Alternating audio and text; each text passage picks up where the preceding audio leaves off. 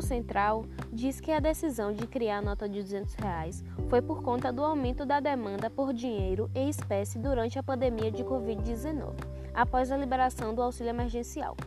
Um dos motivos para o aumento da demanda por cédulas é chamado o entesouramento, que é o dinheiro guardado em casa. Mas por que a razão de tanta polêmica?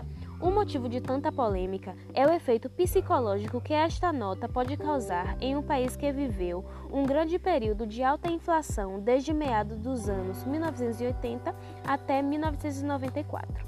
Estamos na contramão das práticas do resto do mundo, enquanto a economia do resto do mundo está tentando é, buscar diminuir o uso do dinheiro vivo, o Brasil está criando uma nova nota para se adequar à economia do país.